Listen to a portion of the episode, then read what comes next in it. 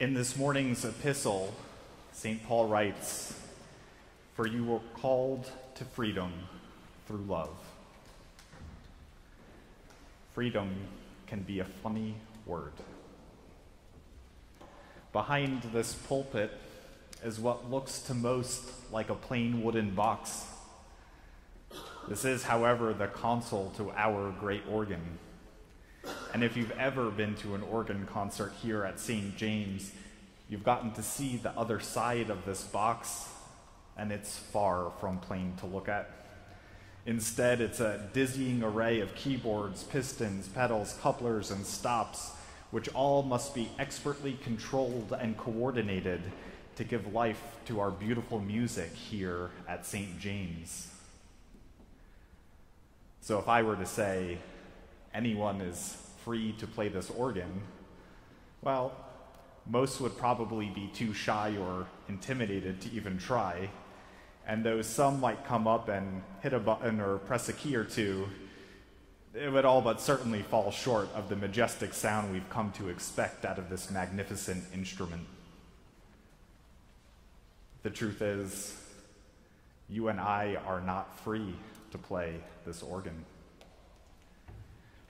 Dr. Mueller and Canon Buonamani, they are free to play this organ.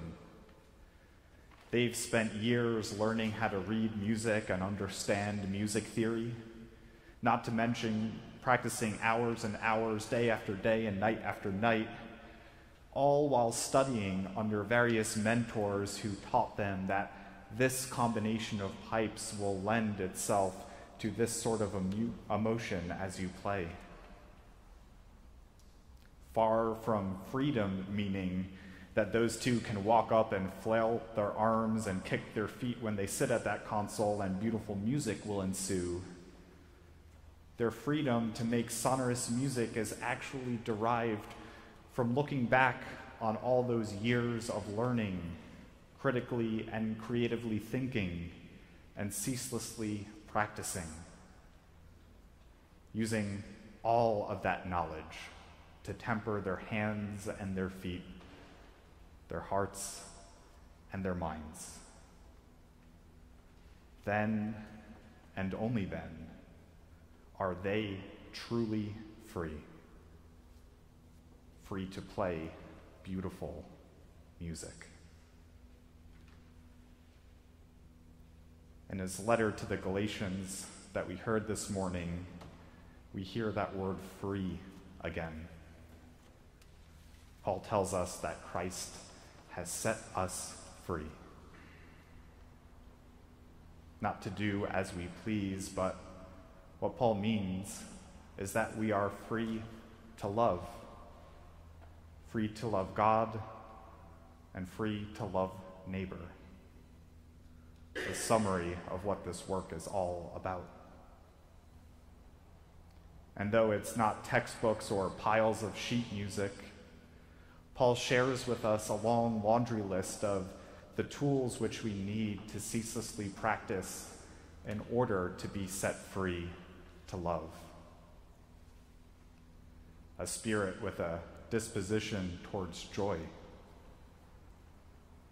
if we're truly seeking to love, a smile is a great thing to have with you along that journey. A spirit of gentleness for all those times when we or others in our lives fall down. Nothing strengthens love better than knowing that a helping hand is on the way to help us get back up.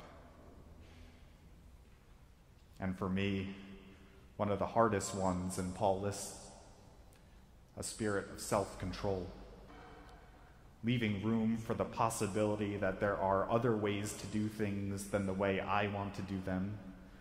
There are other outcomes that might be better than the ones that I want.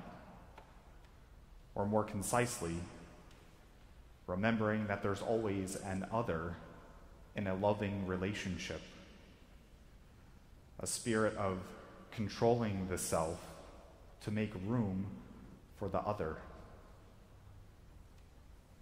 Paul says, live by this spirit. be guided by this Spirit, and then we will be free. Free to love. This morning we hear that Jesus set his face to go to Jerusalem, set his face toward his journey of love,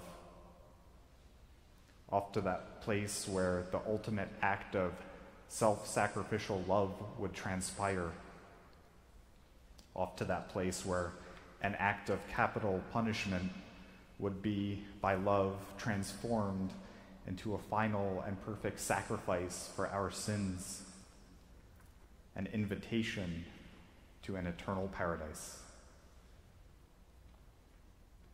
Follow me, Christ says in this morning's gospel, on this journey of love.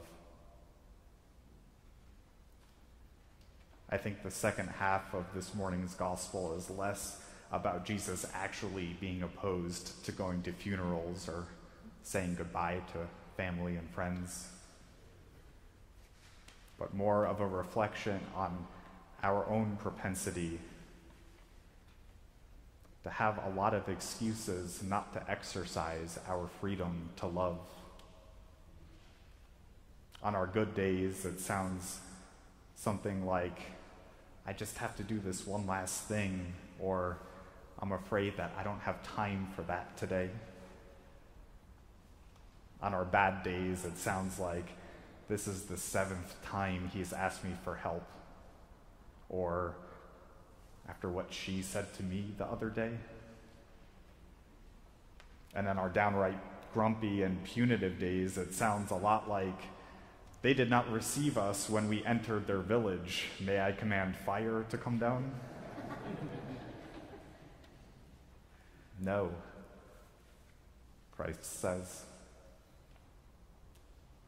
I'm afraid I'm just going to have to ask you to love. That is why I set you free.